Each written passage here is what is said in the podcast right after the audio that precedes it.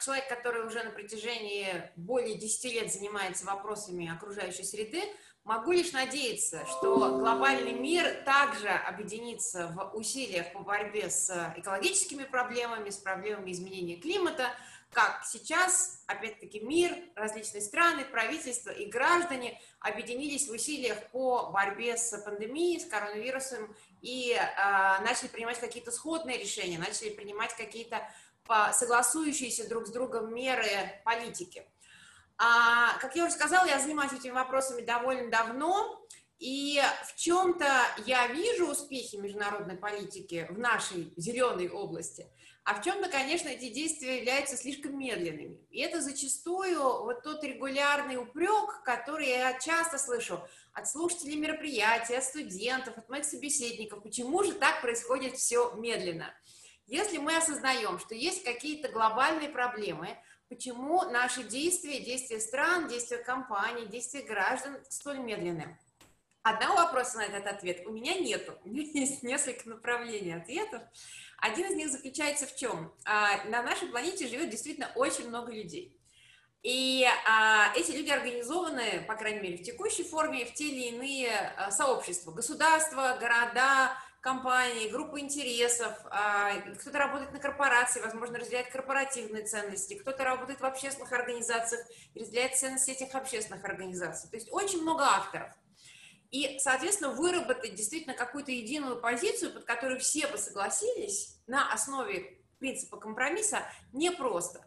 А если, например, приходить вот на опыт моего присутствия и наблюдения за переговорами ООН в области изменения климата, я там также уже присутствую с 2008 года, то что я могу сказать? А, ООНские переговоры по климату, они проходят на основе принципа консенсуса.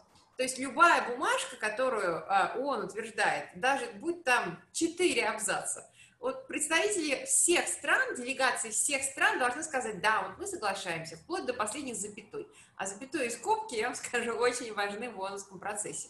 Вот, и, к сожалению, это процесс медленный. Потому что он также, я уже перехожу ко второму тезису, он также не происходит в вакууме. Нельзя сказать, что мы занимаемся экологией, только экологией и климатом, и все, мы закрываем глаза и ни на что другое не обращаем внимания. Нет, это не так. У стран есть какие-то экономические противоречия друг с другом, есть санкции, есть торговые войны, есть политические противоречия, есть исторические какие-то проблемы, есть понятие исторической вины, кто-то думает, что кто-то виновен больше. Вот это все тоже примешивается в процесс. Есть, например, наконец, экономическая составляющая и как бы бизнес-составляющая, интересы крупных компаний и интересы также стран по продвижению своего бизнеса.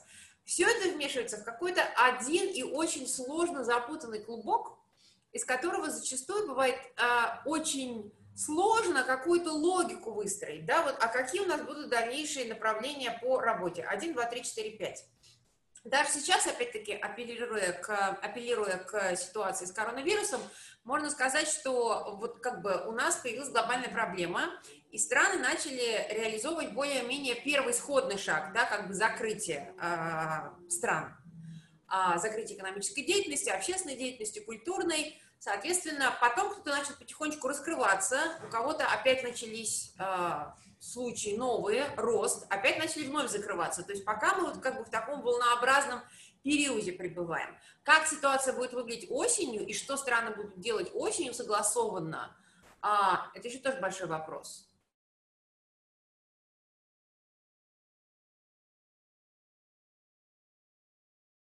Сожалению, а, нас проект «Экология» — это в России такая глобальная программа а, множества экологических реформ, запланированных на ближайшие несколько лет.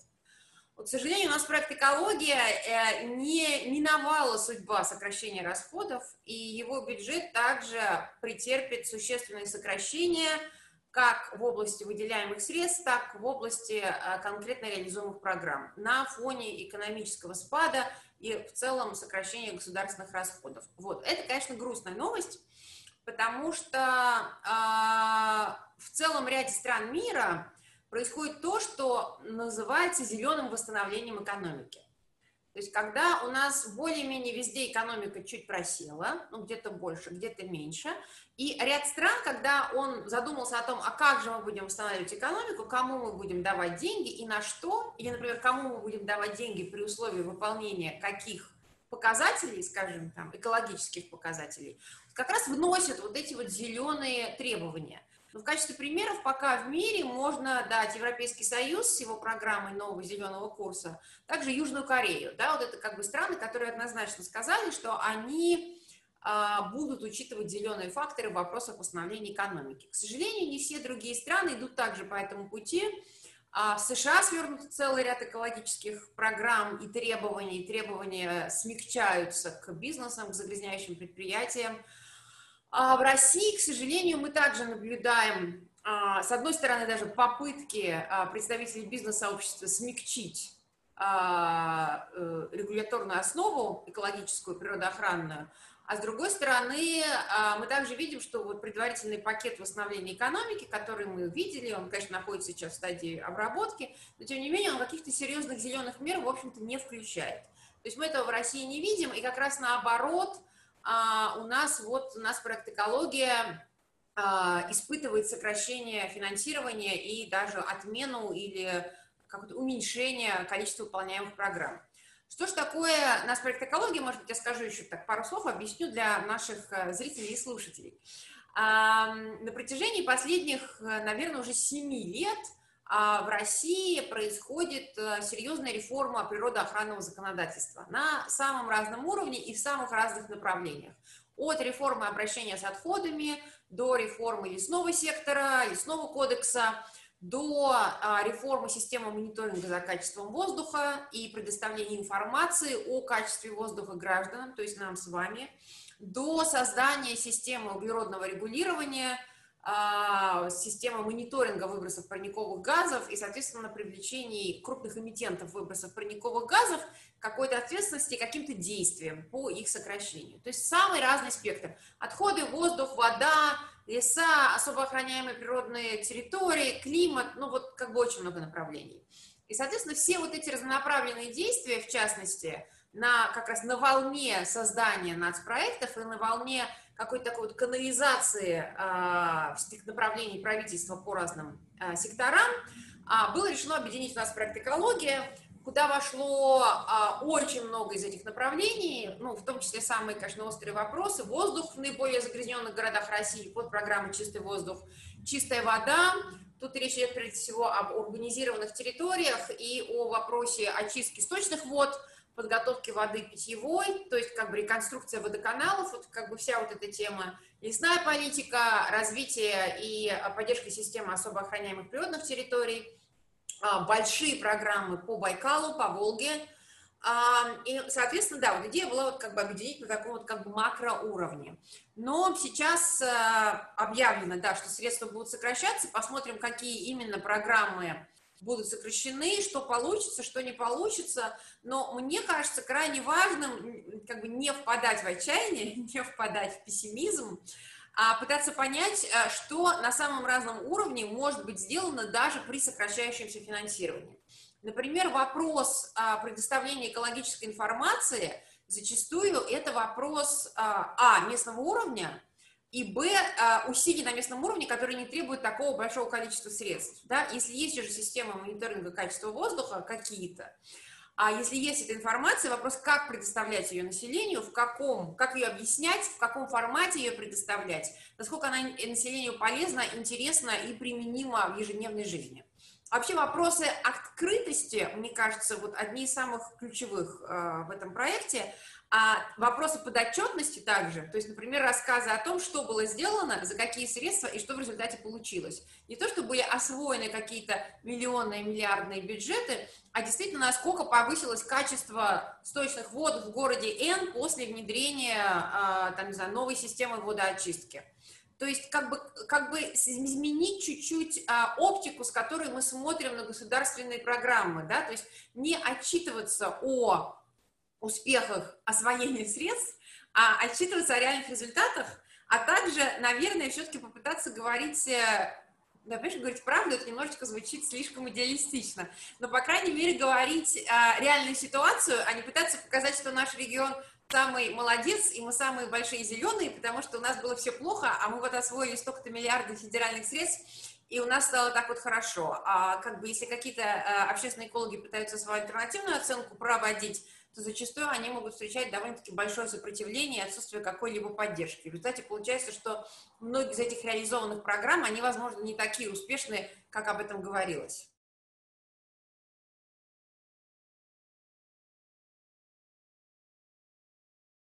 Россия у нас с вами очень большая страна и очень неравномерно заселенная страна, а также страна с очень неравномерным распределением любых видов экономической и промышленной активности.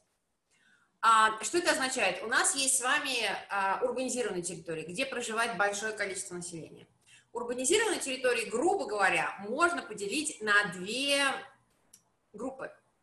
Первая группа – это крупные города и высокоурбанизированные территории, в которых не присутствуют серьезные загрязняющие предприятия. Это преимущественно у нас города европейской части России, плюс часть городов э, Урала, в принципе, Екатеринбург, насколько я понимаю, сам по себе также относится к этой группе. Это города, в которых загрязнение воздуха прежде всего вызвано автомобильным транспортом. То есть, как бы, на, ну, во многом нашим с вами действиями. То есть есть и другие, конечно, небольшие факторы, вносящие свое загрязнение. То есть, например, очень часто, когда в определенных районах Москвы очень плохо пахнет в воздухе из-за того, что э, на каком-то ближайшем полигоне э, произошла утечка того или иного газа, то это, конечно, ужас, кошмар, и все это чувствуют, и все об этом пишут в социальных сетях. Но если вот размажем это все по году, то все-таки получается, что автомобиль это вот как бы основное. А есть вторая группа городов, городов и высокоурбанизированных территорий, да, вот еще раз подтверждаю, крупные города, а, в которых до сих пор присутствуют предприятия загрязняющие, а также или а, угольная генерация, то есть производство а, электричества и тепла на основе немодернизированных а, старых угольных станций. И тут у нас, конечно, на ум приходят вот как раз все города из а, дюжины а, наиболее загрязненных городов России. Да, из крупных городов это опять-таки будет Красноярск, Челябинск, а, Чита, ну и, соответственно, вот открываем список самых загрязненных городов России, как правило, они там присутствуют. Теперь перебираемся в другой, а, на другой уровень, территории с меньшим расселением, соответственно, людей, там, где население у нас меньше, оно менее плотно, но там, где зачастую присутствуют те или иные виды экономической деятельности, в том числе, которые наносят ущерб окружающей среде. А вот тут как бы ситуация какая? Тут у нас, а, с одной стороны, могут действительно быть какие-то, а, например, серьезные а, аварии экологические, Тут у нас могут происходить какие-то еще негативные а, процессы, но, к сожалению, например, вот регулярный мониторинг на вот таких вот территориях, он, конечно, ведется хуже, чем в крупных городах. Да, вот как бы отойду еще на шаг назад и объясню, как у нас ведется вообще мониторинг состояния окружающей среды в стране. У нас, с одной стороны, вся страна покрыта сетью мониторинговых станций Росгидромета. Росгидромет, ну, как бы знаем, служба при Министерстве окружающей среды, которая у нас отвечает в том числе за мониторинг. Станций в целом а, несколько сотен, ну, конечно, такую большую страну, как Россия, это немного, но у нас не везде живут люди. Но как бы в крупных городах у них может быть, там, не знаю, быть порядка десятка станций. Росгидромет, а, она, как бы, система их, они измеряют огромное количество показателей. Они эти данные а, до недавнего времени, по крайней мере, не предоставляли бесплатно, а продавали по необходимости там, местным администрациям, аэропортам, там еще кому-то, предприятиям. И это данные нам скорее важны вот как бы для такого многолетнего анализа, да, такого серьезного. Это не очень большое количество станций. С другой стороны, ряд крупных городов у нас продолжает и развивать собственную систему мониторинга качества воздуха. Москва, Петербург, Красноярск устанавливают станции а, стационарные, запускают станции а, мобильные, да, которые разъезжают измеряют качество воздуха, вот, и, соответственно, пытаются как-то эти данные обрабатывать, наносить на карту и передавать людям.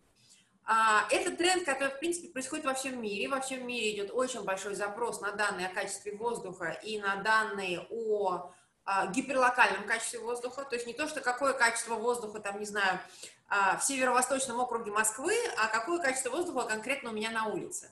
Вот этот запрос, безусловно, растет. И, с одной стороны, понятно, что а, возможности любых городов, администрации любых городов, они ограничены. А, вот я наблюдала подобные станции и в Сан-Франциско, и в Париже, и в Берлине, еще очень много где, ну, как бы есть как бы везде ограничения. Поэтому зачастую, опять-таки, во многих городах мира образуется большое количество народных систем мониторинга, которые пытаются сами датчиками еще чем-то померить, все загнать на единую карту и посмотреть, как, как это выглядит на их карте. Вот такие системы у нас в стране также появились в Красноярске, в Челябинске, в Москве, в других городах. Активистские а, карты, они хороши, но они, конечно, не идеальны. Они меряют мало показателей, они не всегда дают точность измерений, но в целом они, конечно, хороши, в том числе и потому, что они показывают, что есть запрос к этим данным, население этим интересуется, и хорошо бы, чтобы власти делали что-то больше в этом направлении.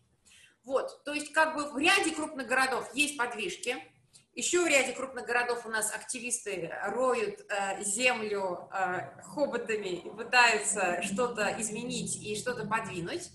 Но в целом ряде, а, опять-таки, населенных пунктов, особенно там, где у нас не крупный город, да, а какая-то история за крупным городом, нельзя говорить, что ведется постоянный мониторинг состояния качества воздуха. То есть, если это крупное предприятие, то, конечно, у предприятия будут эти данные. Вопрос, насколько предприятие раскрывает эти данные, опять-таки, отчитывается перед населением и а, производит или не производит залповые выбросы, да, например, когда отключают какие-то очистные сооружения – и ночью выбрасывает э, большое количество загрязняющих веществ в воздух. Вот под это все, к сожалению, системы стоят не везде, Поэтому очень часто о многих каких-то факторах загрязнения мы действительно узнаем постфактум. И если это какая-то крупная история, то, безусловно, вмешивается Росприроднадзор, вмешивается МЧС даже, да, вот как вот эти все недавние аварии. И, а, в общем-то, получается из этого очень большие истории. Но, опять-таки, хочется внести нотку оптимизма. Уж извините, как я тут сегодня зеленого оптимиста немножко играю. Вот эти все истории, о которых мы с вами говорим, они происходили на протяжении, ну вот как бы моей жизни точно всей. Я думаю, что большей частью э, э, жизни наших слушателей также. И а, были периоды, когда они больше интерес вызывали, были периоды, когда меньше интерес вызывали, были истории, когда конкретный поселок страдает от выбросов там, за десятками лет, жалуются, люди пишут в чатах, еще где-то все. Ну, то есть, как эта история дальше никуда не выходит.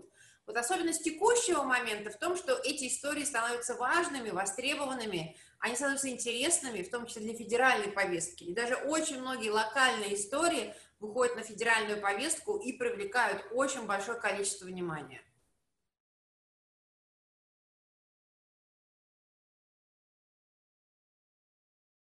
Я в последние несколько лет наблюдаю устойчивый рост интереса к экологическим темам в России.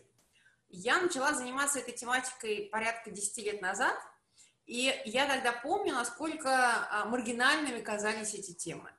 То есть насколько какими-то крайне маловажными, несерьезными э, звучали вопросы зеленой повестки. Очень часто, когда я говорила, что я пишу или рассказываю о вопросах экологии, основная реакция была, ой, это вы, наверное, там про животных пишете, или вы пишете про экологов, которые живут на деревьях, или привязывают себя к вышкам, э, к нефтевышкам. Вот какие-то такие были истории. Как бы очень часто я получала а, в ответ реакцию, что, вы знаете, нам для того, чтобы заниматься вопросами экологии, надо сначала начать жить хорошо, а потом вот заниматься уже зелеными вопросами. И я как-то тогда вот все время ходила, я, в принципе, как сказать, не конфликтный человек, то есть я не люблю спорить, я тихонечко говорила, ну ничего, ну посмотрим, может быть, что-то изменится. Вот сейчас ситуация, конечно, поменялась кардинальным образом. То есть сейчас, если я говорю кому-то, что я занимаюсь этими вопросами, люди начинают сразу рассказывать мне об их локальной экологической проблеме и спрашивать, что же с ней делать. Вот, это радует. А, то есть, по крайней мере, вот это вот изменение в общественном сознании, оно, конечно, не может не радовать. Почему это произошло? Это, конечно, я думаю, что тема ни одного исследования, тема ни одной диссертации. Но когда я сама об этом думаю и пытаюсь как-то анализировать, я выделяю ряд причин. Первая причина – это, конечно, глобальная повестка, потому что эти вопросы в глобальной повестке, в повестке целого ряда стран, не только условно развитых стран, но и всего мира в целом, стали очень важными. Да? То есть как бы зеленая повестка сейчас важна, актуальна, всех волнует. Качество воздуха, качество воды, качество продуктов, насколько одежда, которую мы покупаем, вредит окружающей среде, Этично ли летать на самолетах? Ну, сейчас это менее актуальный вопрос, но я думаю, что через какое-то время он вернется. Как выращивается еда, которую мы едим? Еще построены наши дома? А какой вид пластика подлежит переработке, не подлежит? Какой же, какая же все-таки упаковка лучше? А вот как бы эти все вопросы, начиная от потребительских, экологических, ну, как я их называю, до вопросов там зеленой политики – том числе зеленой политики на уровне городов, да, например, принятие решений, где мы строим что, как, как мы подходим к вопросам градостроительства, развития городов, зеленых насаждений в городов. Вот эти все вопросы, да, они как бы и в глобальной повестке очень важны, и, соответственно, как бы в российской повестке стали тоже влиять, э, иметь большое влияние. Значит, глобальная повестка, первое влияние. Второе, мне кажется, следующий тренд – а, все-таки есть ряд исследователей, которые считают, что а, интерес к вопросам экологии, интерес к вопросам будущего, он появляется на а, определенном стадии социально-экономического развития. То есть, условно говоря, когда у людей не так остро стоит вопросы выживания и а, проживания дня ото дня, то вопросы именно здоровья, качества воздуха, здоровья детей, качества окружающей среды, они, они начинают играть очень большую роль. Возможно, есть, есть и критика этого подхода, но есть также вот подобные идеи. Возможно, это была также история, которая сработала в России. Третий аспект, как мне кажется, также очень важный. Если мы с вами посмотрим, а вот в последние несколько лет, какие движения гражданские, низовые, на какие темы наиболее активно развиваются? Вот так прям, чтобы жители дома объединились. И, как правило, на мой взгляд, это вопросы либо экологические, либо городские, да, то есть городская повестка или вопросы экологии. При этом это могут быть, как я сама люблю эту классификацию делать, протестные вопросы, то есть все объединились против чего-то, борются, победили, не победили, смотрим, как идет дело дальше. Это могут быть не протестные кампании, а скорее кампании, которые я называю uh, uh, do it yourself, сделай это сам. То есть, когда, например, у нас нет в городе э, системы раздельного сбора отходов, а активисты собираются и сами ее организуют, да, предвижение раздельный сбор. Или жители какого-то нового жилого комплекса сами убеждают управляющую компанию создать раздельный сбор. Да, вот как бы такие еще есть инициативы. То есть большое количество этих инициатив. Соответственно, возможно, это также в текущих условиях, в том числе политических условиях в стране, одна из тех а, ниш, которых наши граждане еще могут принимать решения, что-то делать, и эти решения имеют непосредственный выхлоп вот сейчас уже прямо, да, то есть по многим другим вопросам нам очень сложно участвовать и принимать какие-то решения. Я даже не, не назову это политикой, потому что очень часто, мне кажется, в России очень странный шлейф слова политика, но вот решения, да, вот какие, где решения принимаются и как мы на них можем повлиять. И мы видим, что вот эти вот сектора, они во многом как раз одни из тех, где есть эта ниша. Конечно, где-то экологов называют агентами Запада, где-то экологов, там, не знаю, на них, э, их пытаются физически подавить, еще что-то ужасное с ними сделать.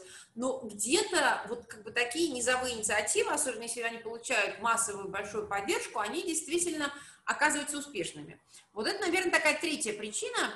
Четвертая причина – это действительно а, развитие средств связи, когда из э, любого уголка страны можно что-то снять на мобильный телефон, можно что-то написать в блог, можно что-то написать в социальные сети и дальше уже продвинуть это, да, то есть как бы самоорганизоваться через, опять-таки, социальные сети, посмотреть, а, что происходит в других регионах, понять, что, где, какой опыт.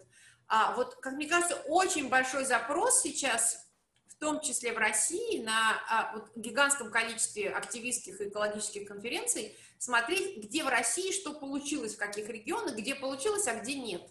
За последние несколько лет, прям два года, создалось огромное количество экологических сообществ. Вот, например, а, есть уйма WhatsApp-групп региональных, там, не знаю, Москва экологическая, там несколько сотен человек сидит, которые так или иначе этой темой занимаются. Петербург экологичный. Такие же группы в ВКонтакте, в Телеграме, еще где-то. И вот если еще несколько лет назад была, был такой большой запрос посмотреть, а что же работает в условной Германии или Швеции, и почему там это работает, и как это работает, то сейчас уже даже, как мне кажется, скорее запрос на какие-то региональные российские решения, потому что они в том числе стали доступнее и а, опять-таки смотреть, как их можно тиражировать и где их можно также реализовать в каких-то других местах и регионах.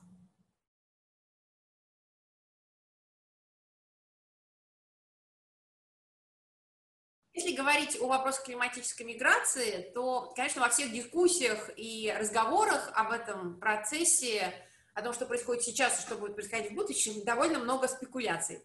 То есть а, мы все в чем-то любим страшные картинки будущего, когда а, кажущиеся миллионы людей, наверное, приедут в Россию и должны будут ее заселить. Вот мне такие спекуляции, они, конечно, не очень нравятся, потому что они, с одной стороны, создают, а, все-таки усиливают вот какую-то катастрофичность и делают акцент именно на катастрофичности, а не на возможности конкретных действий и решений, а также во многом, наверное, рисуют негативную, а, негативный образ их, да, то есть вот они какие-то нехорошие люди из южных стран, у которых там пропали острова, приедут к нам, и что же мы будем с ними делать? Это будут бедные страшные беженцы. В общем, как-то, мне кажется, такой имидж, он никому особенно не помогает. А, с вопросом климатической миграции много проблем, в том числе много проблем на международном уровне. По сути дела, у нас само понятие климатических мигрантов еще в международном законодательстве не устоялось. А, в целом, если мы посмотрим на вопросы миграции, то мы поймем, что даже а, распределение политической и экономической миграции – это иногда очень сложный процесс если мы говорим о практике и непосредственно о практических вопросах работы. То есть климатический фактор, безусловно, влияет, но, скорее всего, он будет одним из факторов, который будет мотивировать людей покидать их места жизни, что, конечно, не все делают добровольно, и не все хотят, в общем, это, этого делать, правда ведь?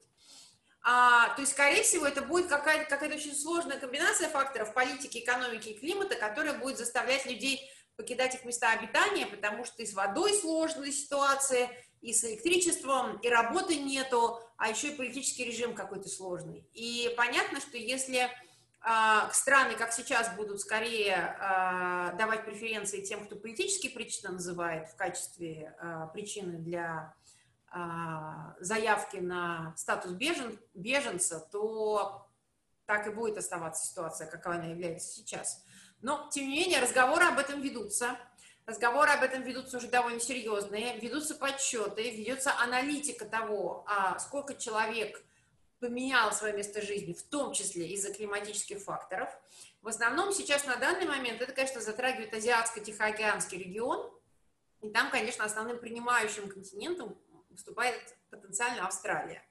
То есть вот это как бы история с исчезающими островами, которые расположены не так далеко от Австралии. Австралия ну, как бы в группе развивающихся стран по классификации Всемирного банка. Соответственно, вот как бы э, вот в том регионе это, вот это уже актуальный вопрос, я бы сказала. И там уже идут большие переговоры, э, кто должен платить за переселение, кто должен там помогать еще какими-то деньгами, должны ли быть это структура ООН, или должны ли как-то правительства местные принимать какое-то решение – то есть такого фактора, что а, там, не знаю, страны кому-то как-то будут навязывать а, сотни тысяч людей, ну, то есть я думаю, что мы вряд ли будем ожидать а, такого. Скорее всего, мир через 50 лет действительно будет выглядеть совсем по-другому. Очень многие регионы мира, в которых мы считали, считаем сейчас, что есть приятный климат, и в котором нам приятно бывать, в том числе регион Средиземноморья, будет испытывать целый ряд проблем, в том числе с а, водой, в том числе с волнами жары. А, и поэтому изменится, я думаю, что довольно много, довольно много того, какие регионы более приятны для жизни, какие регионы менее приятны для жизни. Это как бы вот один фактор. Второй фактор, безусловно, где будут рабочие места на этот фактор влияет не только климатическая проблема, на этот фактор влияет очень много чего, и вопросы рождаемости, вопросы экономического развития, структуры экономики, автоматизации труда, замены труда человека э, созданным человеком машинами и очень многие прочие другие факторы.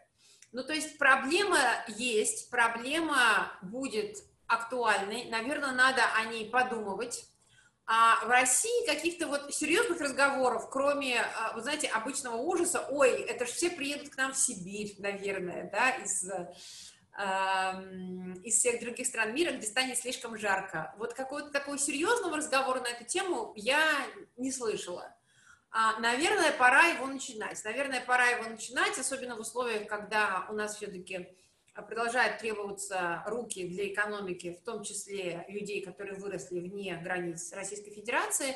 И, наверное, как бы серьезный разговор о том, э, кого и как можно как приглашать в страну, или как э, вести э, себя дальше в условиях, когда климатических беженцев будет все больше, это как бы отдельный большой разговор, которого, как опять-таки я уже сказала раньше, в России пока не ведут. Ну и на международном уровне много неразберихи по этому вопросу, поэтому будем следить за ситуацией, а она, конечно, очень важная.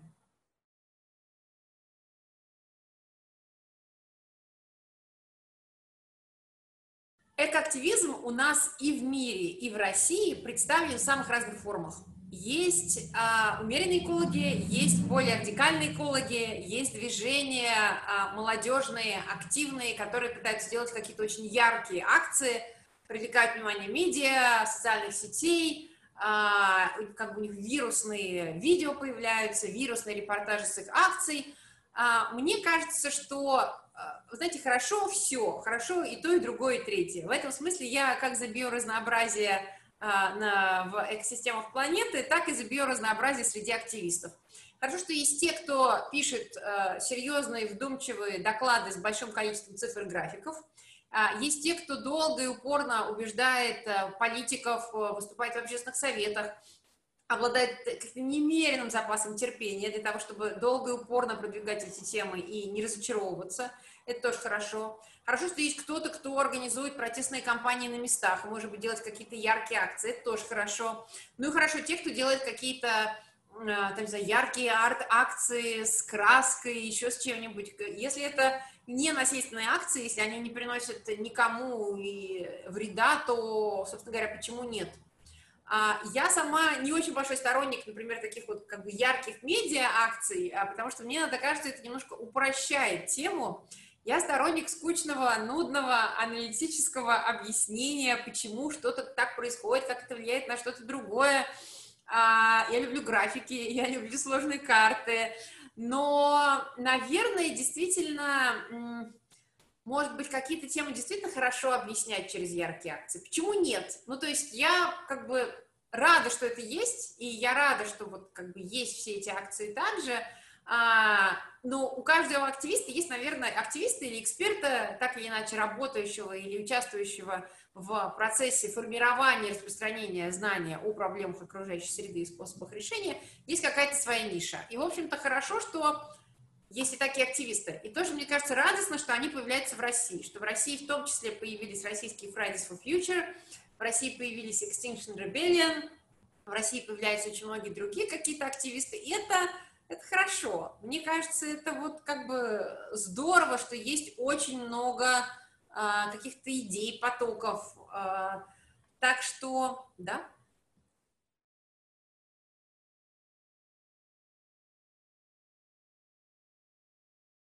Если мы говорим о вопросах зеленой политики, то тут в мире можно наблюдать целый ряд трендов. В одном случае, действительно, в целом ряде стран мы видим серьезные успехи зеленых партий.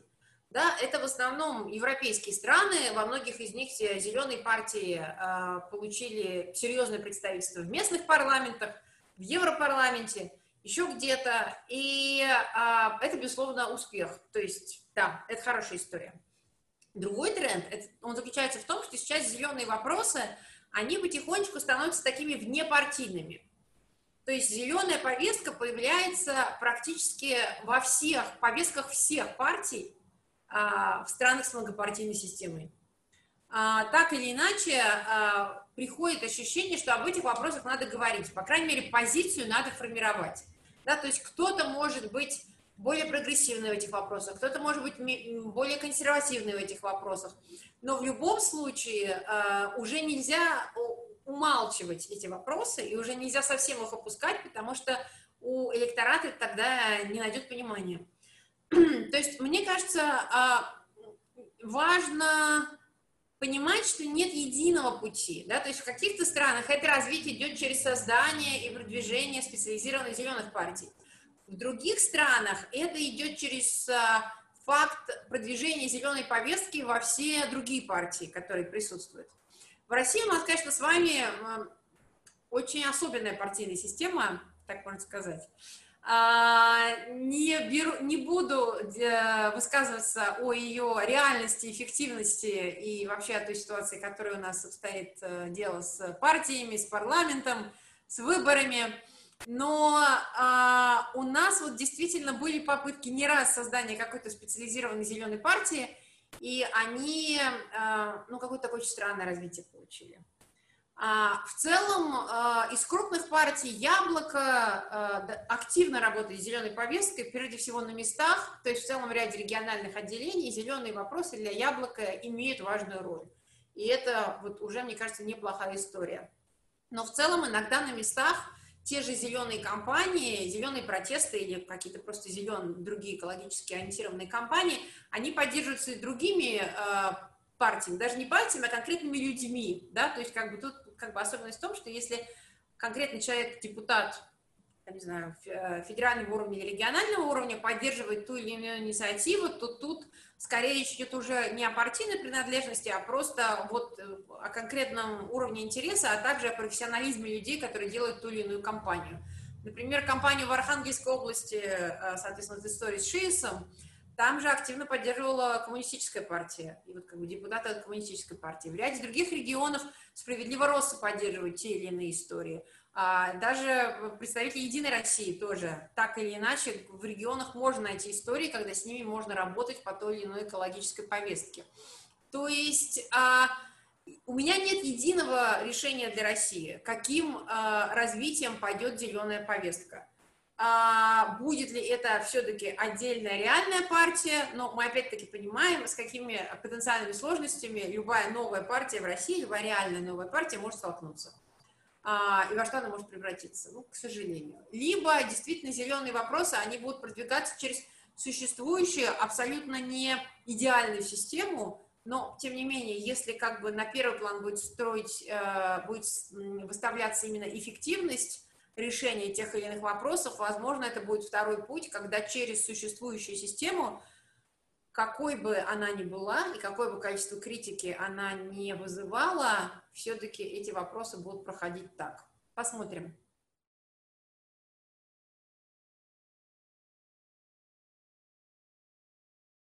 В мире уже не первый год идет очень большая дискуссия о том, а, что более эффективно частные меры конкретных людей по снижению нагрузки на окружающую среду или какие-то серьезные и важные политические э, декларации, решения, меры и их реализация. Э, опять-таки, э, вот весь аспект и все внимание на частные меры, да, то есть вот эти все экологические кампании по принципу если ты не выключаешь лампочку, когда выходишь из комнаты, то умирает столько-то слонов в Ботсване. Если ты не сортируешь мусор, то там происходит такой-такой ужас. Они, безусловно, а, правдивы, то есть они как бы, это важные действия, но однако это не исключительно важно, то есть это не, исклю, не действия, которыми, на которых заканчивается экологическая повестка, я бы так сказала. То есть важны действия всех уровней важны действия и индивидуального уровня, и коллективного уровня, и уровня политического, и уровня какого-то там серьезного инфраструктурного. Понятно, что у нас с вами, а, у всех людей, живущих на планете Земля в России и в разных городах России, есть разные возможности и способы влияния на те или иные процессы в жизни. А если мы с вами а, живем в определенных условиях, у нас очень мало времени для того, чтобы участвовать в каких-то экологических кампаниях, поддерживать работу каких-то экологических групп, вовлекаться в какие-то, там, не знаю, протестные акции или, например, создание параллельной инфраструктуры экологической, и мы просто можем заниматься нашей жизнью, то, конечно, тогда э, очень важны вот эти вот индивидуальные действия. Если же у нас, кроме индивидуальных действий, остается еще время на что-то, то, конечно, также хорошо и пытаться разобраться. Говорю, во-первых, пытаться разобраться, а что где еще происходит и на что я могу повлиять. Например, там, не знаю, правила землепользования и застройки в моем городе. Или градплан, или генплан города, мастер-план города. Ведь это все как бы важные, скучные документы. А, конечно, о них читать и в них разбираться намного скучнее, чем следить за жизнью звезд в Инстаграме. Ну, это надо признать. Но это зачастую очень важные аспекты работы. И эксперты, которые пытаются их анализировать, как-то на них повлиять, и, например, добавить в них больше зеленого, как буквально зеленого в области зеленых насаждений, так и других каких-то мер, им нужна ваша помощь на вашем уровне. Города, поселения, дачного поселка, деревни, чего угодно. Но, опять-таки, в этом смысле я не, э, не могу сказать, что я как бы радикально призываю к одному или к другому. Если у вас есть время только на себя, на вашу семью и на ваш образ жизни, начинайте с этого уровня. Сортировка отходов – хорошо. Хорошо проверить, кто у вас компания, э, которая занимается отходами, куда она их вывозит. Поинтересоваться, узнать, что с ними действительно происходит. Хорошо попытаться убедить ваших друзей также заниматься этим.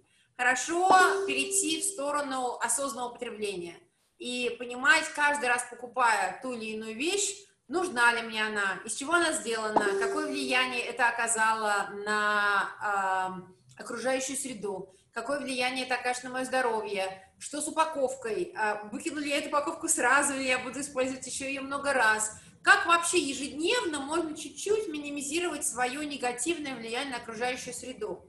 Людей в мире становится и есть очень много. В России это, конечно, тяжело понять, потому что у нас страна с негативным демографическим трендом. Но в целом человек и человеческая деятельность – это сейчас ключевой фактор в изменении облика планеты Земля. Да? Мы вошли в эпоху, которая называется антропоценом. То есть человек сейчас определяет больше всего. Человек – это самый большой определяющий фактор. Кажется, мы один маленький человек, ну, в совокупности, все, что мы делаем, едим, потребляем, передвигаемся, выбрасываем, это все имеет гигантское значение. И поэтому я бы сказала, делайте то, что можете. Вот есть время на индивидуальные действия, делайте их. Есть время рассказать родственникам, друзьям, кролик, о том, что происходит а, в, мире, и о том, что ты можешь делать ежедневно, делайте это. Есть время участвовать в региональных общественных кампаниях, а, гражданских инициатив, делайте это. Есть время помогать экспертам с серьезной аналитической работой на уровне вашего региона, делайте это. А, все правильно, нет такого, что вот что-то правильно, что-то нет. А, делайте, что можете, и это будет уже хорошо.